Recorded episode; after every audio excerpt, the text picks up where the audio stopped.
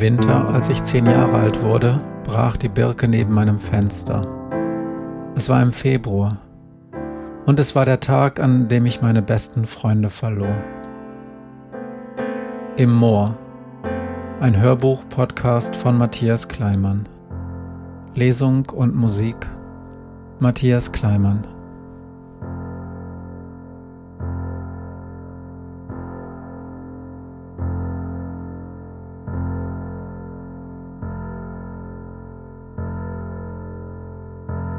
Thieler. Jerry redete sonst nie über die Hauptschule. Ich hatte keine Ahnung, ob sie gut war oder Schwierigkeiten hatte und ob sie sowas überhaupt interessierte. Manchmal unterhielt sich Christel mit meiner Mutter über die Schule, doch dann ging es immer um Glenn. Jerry hatte auch nie Freunde aus ihrer Klasse zu Besuch. Entweder war sie allein oder sie machte was mit Glenn und mir. Aber einmal im letzten Jahr war sie abends bei uns an der Haustür aufgetaucht. Ich öffnete die Tür und wunderte mich, weil sie sonst nie ohne Glenn kam. Sie sagte nur, ist deine Mutter da? und stürmte sofort an mir vorbei zu Mama ins Wohnzimmer. Ich hörte, wie Jerry Hi sagte und Du warst doch früher fast mal Lehrerin, oder? Meine Mutter hatte irgendwann mal studiert aber sie wurde dann doch nicht Lehrerin, sondern dreimal Mutter und Arzthelferin bei meinem Vater in der Praxis. An diesem Abend stand sie im Wohnzimmer am Bügelbrett und unterhielt sich mit Sebi, der herumrannte und Indianerhäuptling spielte. Jerry, was ist denn los? fragte meine Mutter, und Jerry stand erstmal nur schnaubend im Wohnzimmer, während sie eine Papierrolle umklammert hielt und Sebi mit dem Finger drohte. Sebi wollte nämlich, dass sie einen Büffel spielte, und er hatte bereits mit seiner wenig indianermäßigen Holzarmbrust auf sie angelegt, die er von unseren Verwandten aus der DDR geschickt bekommen hatte. Vorher musste ich die ganze Zeit Büffel sein und war schon ziemlich genervt, weil ich eigentlich nur auf dem Sessel sitzen und Agentin mit Herz gucken wollte. Jetzt lief gerade Werbung. Ich hab mal Lehramt studiert, stimmt, versuchte es meine Mutter noch einmal. Sport und Geographie. Brauchst du Hilfe für die Schule oder was? Jerry knallte das Papier auf das Bügelbrett und rollte es auseinander. Kennst du dich mit Kunst aus? Ist das hier etwa eine Vier? fragte sie, und wir wussten alle sofort, dass ja eine echt dumme Antwort gewesen wäre. Meine Mutter beugte sich über das Bild. Ich erkannte es sofort. Jerry hatte Thiele, die Anführerin der königlichen Wache von Grayskull, gemalt. Sie stand mit wehenden roten Haaren vor dem Burgtor von Grayskull, das wie ein riesiger, gähnender Totenschädel geformt war. In ihrer rechten Hand hielt sie einen langen Holzstab, aus dessen Spitze der Kopf einer Kobra kam. In der linken Hand hatte sie ein großes Signalhorn, das sie gerade an den Mund angesetzt hatte, so als würde sie zum Angriff blasen. Tila sah ziemlich genauso aus wie die Actionfigur, die Jerry und Glenn zu Hause hatten, und auch das Tor von Grayskull war echt gut gezeichnet. Meine Mutter sah nicht wirklich begeistert aus, und ich wusste auch warum. Sie hasste alles, was mit Kämpfen und Waffen zu tun hatte, und fing jedes Mal Streit an, wenn Sebi oder ich uns Spielzeug mit Waffen wünschten. Das Playmobil 4 hatte ich von meiner Oma bekommen, und für die Soldaten musste ich monatelang mein Taschengeld sparen. Das ist Tila von Masters, die ist echt cool, sagte ich schnell, bevor meine Mutter noch was Falsches sagte. Sie war sonst echt nett zu Kindern, die mich besuchten, aber wenn sie meine Freunde länger kannte, fing sie an, sie wie ihre eigenen Kinder zu behandeln und auch so mit ihnen zu reden. Ist die operiert? fragte meine Mutter. Die hat ja Brüste wie Atomraketen. Die sind in echt ganz genauso, sagte Jerry. Ich kann's beweisen. Ich hab die Comics zu Hause. Ja, na gut, aber wie soll ich dir sagen, wie gut das Bild ist? Ich hab diese Thieler ja noch nie gesehen. Darum geht's doch gar nicht, rief Jerry. Wie findest du das Bild? Sag mir es einfach. Ist das wirklich eine Vier? Kommt auf die Aufgabe an, sagte meine Mutter vorsichtig. Ich war mir ziemlich sicher, dass sie das Bild furchtbar fand aber sie wollte Jerry das natürlich nicht sagen. Was hat denn dein Lehrer gesagt, was ihr malen sollt?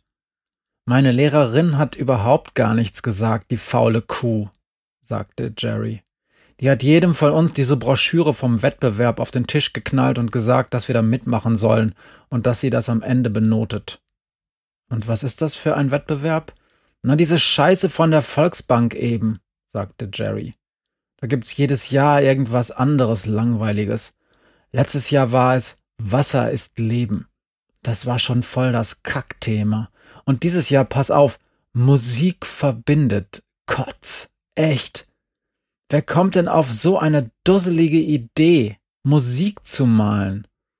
Das kann doch ganz spannend sein, meinte meine Mutter, aber Jerry unterbrach sie. Ach Quatsch. Da hat sich bestimmt so ein Bankdirektor gedacht, dass ein blondes Töchterchen sich selbst malen kann, wenn es am Klavier sitzt und irgend so eine Oper oder so spielt. Und vorher noch schön alle Fenster auf, damit alle Tanten in der Nachbarschaft zuhören. Darum geht's jetzt ja gar nicht, sagte ich vorsichtig und deutete mit dem Kopf in Richtung unseres Klaviers. Ja, ich hätte natürlich auch Andi malen können, wie er zusammen mit Marike ganz toll auf seinem schönen Klavier spielt, sagte Jerry augenrollend. Oder mich, wie ich mit meiner allerbesten Freundin stundenlang Musik höre und die Welt um mich herum vergesse, wirk.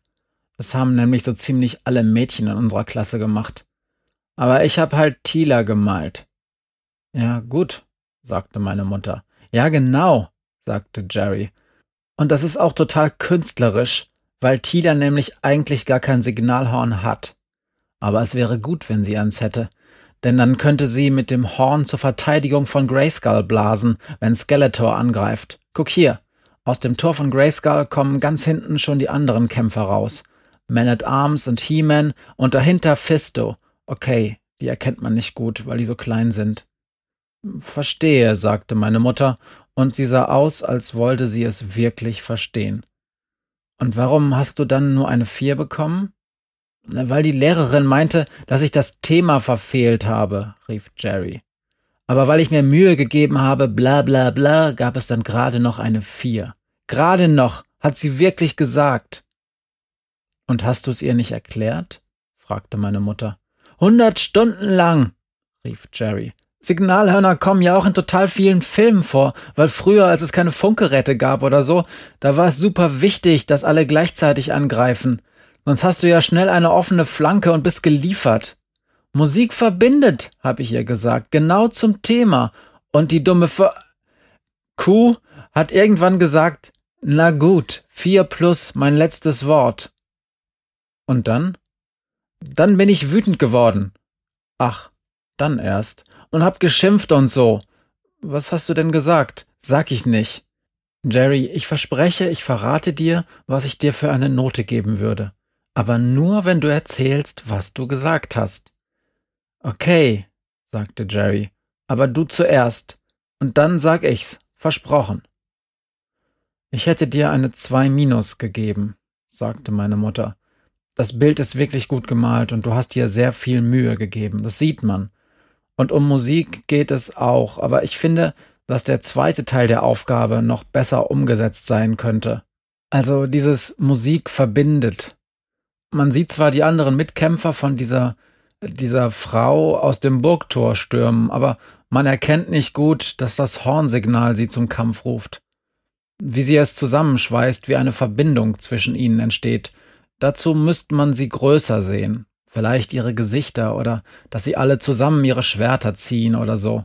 Dann wäre es mindestens eine zwei. Und wann wäre es eine Eins? fragte Jerry. Wenn du irgendwas ohne Waffen gemalt hättest, sagte meine Mutter. Krieg ist scheiße und Kämpfen ist scheiße. Dafür gibt's von mir keine Eins. Finde ich falsch, sagte Jerry, und meine Mutter zuckte mit den Schultern. Ist eben meine Meinung. Du hast gefragt. Du hast wenigstens verstanden, worum es in dem Bild geht, sagte Jerry.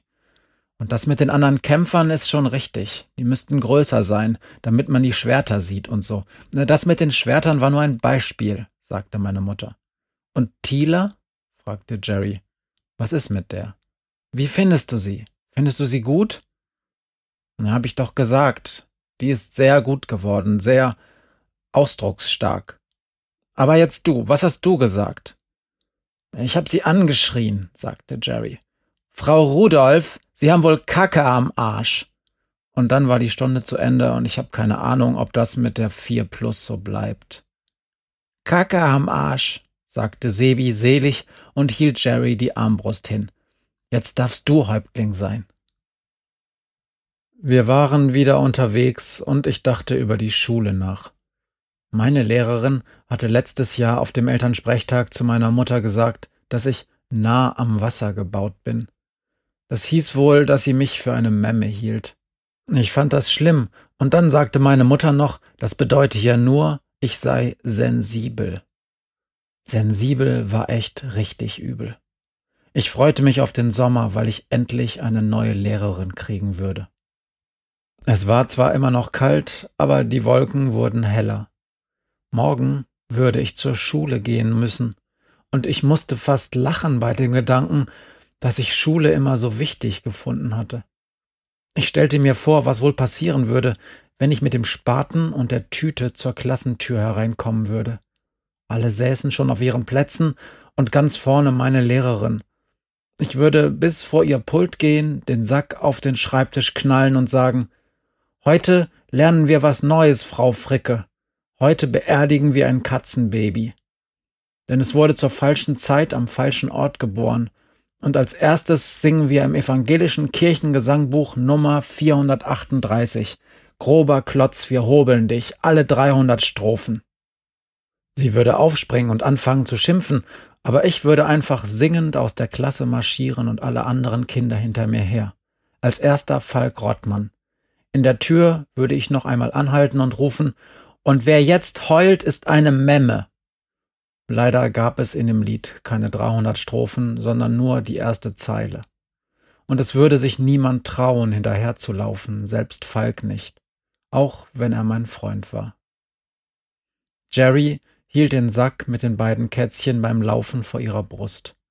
Wir gingen ungefähr parallel zur Landstraße durch ein kleines Waldstück und Jerry sprach mit den Kätzchen auf ihrem Arm. Ich weiß, dass es bescheuert ist, falls ihr bald sterbt und so. Dann ist es nämlich noch trauriger, aber ihr braucht trotzdem Namen. Sonst seid ihr nur irgendwelche Bauernhofkatzen. Dahin wollt ihr nicht zurück, oder? Wie heißt ihr also? Andy? Glenn? Irgendwelche Vorschläge? Glenn sagte nichts und mir fiel nichts ein. Sind es denn Jungen oder Mädchen? fragte ich. Ist mir Schnuppe, sagte Jerry. Ich glaube, es sind beides Männchen, aber vielleicht finden wir was, was für Jungs und Mädchen passt. So wie Toni, das geht für beides, aber Toni ist ein dämlicher Name. Battlecat, sagte ich. Battlecat und Cringer, so wie die Tiger von He-Man und Prince Adam. Gute Idee, sagte Jerry. Aber wer ist wer? Ihr seht beide aus wie Cringes. Meine Katze nenne ich vielleicht Aslan, sagte ich. Wie in den Narnia-Geschichten. Kenn ich nicht, sagte Jerry. Glenn, du? Glenn ging hinter uns und schüttelte den Kopf. Wieso gibst du einer toten Katze einen Namen? fragte Jerry. Damit ich mich leichter erinnern kann. Ich kann's auf meiner Karte einzeichnen, wenn ich sie begraben habe. Ist Aslan ein Jung- oder ein Mädchenname? fragte Jerry. Jungname. Der Löwe Aslan ist der Schöpfer von Narnia. Ich glaub, ich hab da unten nichts gesehen, sagte Jerry. Zwischen den Beinen, meine ich. Kann gut sein, dass sie ein Mädchen ist. War. Dann weiß ich auch nicht. Franzi, sagte Glenn von hinten. Franzi kann für Franz stehen oder auch Franziska. Franziska ist bescheuert, sagte ich. Die ganze Sache ist bescheuert, rief Glenn. Als könntest du dir die Namen der Toten einfach aussuchen und wo du sie begräbst und wie du sie in deine blöde Karte einzeichnest. Das hier ist doch keins von deinen Scheißbüchern. Wir drehten uns beide zu Glenn um. Inzwischen waren wir am Ufer eines kleinen Baches angekommen, in dem nur ein dünnes Rinnsal in der Mitte des Eises floss. Jerry setzte vorsichtig den Sack auf den Boden, ging zu ihrem Bruder und legte ihm den Arm um die Schultern. Wir müssen uns beeilen, rief Glenn. Das ist wichtig, nur das. Es ist schon nach drei. Wann fängt Mama wohl an, uns zu suchen? Ich wette, sie ist schon dabei. Um vier kommt Papa nach Hause und dann, wenn wir uns wirklich bei dieser Ramona verstecken können, dann los. Oder hast du das nur erfunden? Wer ist denn die überhaupt? Du hast noch nie von ihr erzählt. Ich kenne sie aus dem Konfi-Unterricht, sagte Jerry. Und die ist super nett. Sie geht aufs Gymnasium. Ihre Mutter ist bei mir an der Schule Lehrerin und ihr Vater ist auch Lehrer, glaub ich. Dann lass uns da endlich hingehen, sagte Glenn. Hinlaufen, rennen. Und Andy muss aufhören mit seinem Scheiß, mit seiner Karte und seiner toten Katze. Hast du kapiert, Andy? Das ist unwichtig. Hör auf. Ja, sagte ich. Entschuldigung. Glenn schaute mich nicht an, aber er nickte. Ich muss sie aber trotzdem erst begraben, sagte ich. Glenn stöhnte auf und schlug fluchend mit der Hand gegen einen Baum. Warte, sagte ich. Glenn, Jerry, überleg doch mal. Ich kann da nicht mit einer toten Katze in einer Papiertüte auftauchen. Das sieht doch krank aus. Das ist krank, Andy, rief Glenn. Aber ich schmeiß die jetzt nicht einfach in den Wald, rief ich. Zwanzig Minuten, mehr brauche ich nicht. Ihr könnt von mir aus auch schon vorgehen. Wir trennen uns nicht, sagte Jerry. Glenn, es ist okay, wirklich. Hier ist ein guter Platz, direkt am Bach, nah am Wasser. Das wolltest du doch, Andy. Zu Ramona sind es von hier noch zehn Minuten, fünfzehn höchstens. Das schaffen wir. Sonne wäre schön gewesen. Am Ufer gab es eine flache Stelle, doch der Spaten war stumpf, der Boden hart und ich ein schlechter Gräber. Len und Jerry saßen auf einer großen Wurzel und Jerry fütterte die Kätzchen. Als Cringer genug getrunken hatte, bat ich Jerry, mich kurz abzulösen, denn die Hände schmerzten mir. Der Tee war nur lauwarm, doch Battlecat trank gierig. Nichts lief nebenher. Ich konnte sie jetzt unterscheiden. Cringer hatte eine weiße Stirn, bei Battlecat zog sich das Tigermuster bis zur Nase und unter seine Augen. Ich wusste nicht, dass Kätzchen blaue Augen hatten. Auch seine Brust war grau getigert, bis auf einen kleinen Streifen direkt an seinem Hals. Bei Cringer war die Stelle weiß. Als wir fertig waren, setzte ich Battlecat zurück in den Sack, in seinen Handschuh zu Cringer, auch wenn ich ihn gerne noch auf meiner Hand behalten hätte. Er war warm und meine Hand seit langem schon eiskalt. Das Loch war immer noch kaum tiefer als ein Schuhkarton, und ich löste Jerry wieder ab. Es sollte noch viel tiefer werden, denn ich musste ja die Tüte mitbegraben. Sie noch einmal zu öffnen und zu sehen, dass auch Franzi blaue Augen und ein Tigermuster bis zur Nase hatte, wollte ich nicht einmal denken. Mit dem letzten Spatenstich holte ich einen Haufen große weiße Engerlinge aus dem Boden. Ich wusste, dass sie Franzi nicht zu nahe kommen würden, denn sie fraßen Wurzeln und kein Aas. Die braune Papiertüte mit dem M aus grünen Balken auf der Vorderseite faltete sich eng um Franzi, als ich sie ins Erdloch legte und mit der ersten Erde, mit den Engerlingen und ein paar Steinen die Ränder beschwerte. Die Blümelein, sie schlafen schon längst im Mondenschein. Was für ein beschissener Text für ein Katzenbegräbnis, summte ich. Es war, als ob die schwarzen Augen lächelten, als hätten sie einen Witz gehört, den sonst niemand verstand, denn das Köpfchen nickte nicht, nicht auf seinem Stängelein und auch nicht tief im Dunkel in der Tüte, sang ich. Es gab nur Erde und die weißen Engerlinge, die im Winter schliefen bis sie dem Blütenbaum im Frühjahr an die Wurzeln krochen und von unten anfingen zu fressen, während er noch säuselte. Vielleicht gab es keine Träume, sondern nur dies dunkle Säuseln, immer wenn das Denken leise wurde, flüsterleise und verstummte. Und das Säuseln, Flüstern, Raunen kam, das wir Menschen Träume nannten. Schlafe, schlafe, schlaf, Franziska, summte ich und schaufelte die Erde auf die harte Tüte. Ich wusste, dass es noch mehr Strophen gab mit einem Heimchen in dem Ehrengrund und einem Sandmann, doch war mir schon der Blütenbaum zu viel. Ich summte weiter, während ich noch schaufelte und warf den Spaten schließlich in den Bach. Die Hände schmerzten, Das war gut. Sie waren warm geworden von der Arbeit und ich nahm den Sack mit Battlecat und Cringer in die Arme und setzte über den Graben auf die Stelle zu, wo hinter einem langgestreckten Feld die Straße einen weiten Bogen machte. Glenn und Jerry folgten, ohne Fragen, auch wenn ich inzwischen ahnte, dass nur ich es war, der den Spuren auf der Erde folgen konnte, weil nur ich sie sah. Die anderen folgten mir den ganzen Weg zur Straße, duckten sich wie ich in einen tiefen Graben, als ein blauer Fiat herankam, einen Augenblick lang langsamer zu werden schien und dann beschleunigte.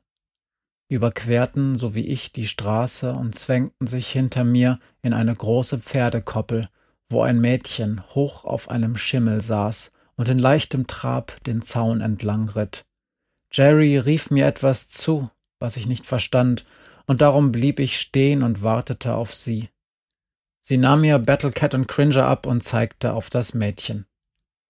Andy, Glenn, das ist sie! Sie winkte Ramona zu und eilte ihr entgegen. Glenn hockte sich neben mich auf den Boden. Das war unglaublich, sagte er, dass du ihn so früh gesehen hast. Ich zeichne es in die Karte ein, sagte ich und war froh, dass Glenn da war. Ich setzte mich neben ihn und holte Stift und Karte aus der Tasche. Schau mal, sagte Glenn nach einer Weile. Ramona war von ihrem Pferd herabgestiegen und stand direkt vor Jerry und streichelte die Kätzchen in Jerrys Arm.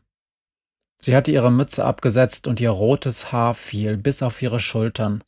Jerry versuchte witzig zu sein. Sie gestikulierte mit ihrem freien Arm, zeigte zwischendurch auf mich und stampfte auf den Boden. Vielleicht erzählte sie gerade die Geschichte, als sie Falk und mich im Bus gerettet hatte. Jerry konnte gut erzählen, auch wenn sie es nur selten tat. Sie hatte ein Gespür dafür, wie man eine Geschichte aufbauen musste.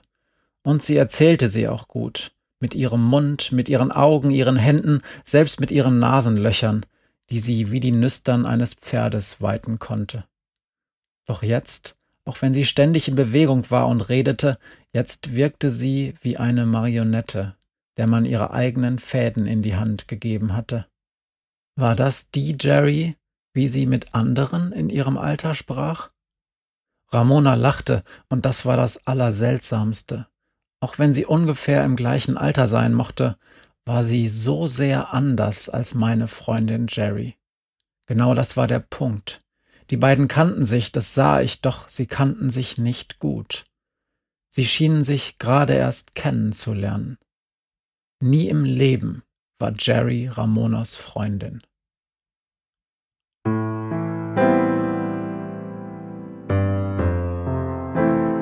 Das war im Moor Teil 12. Text, Musik und Sprecher Matthias Kleimann.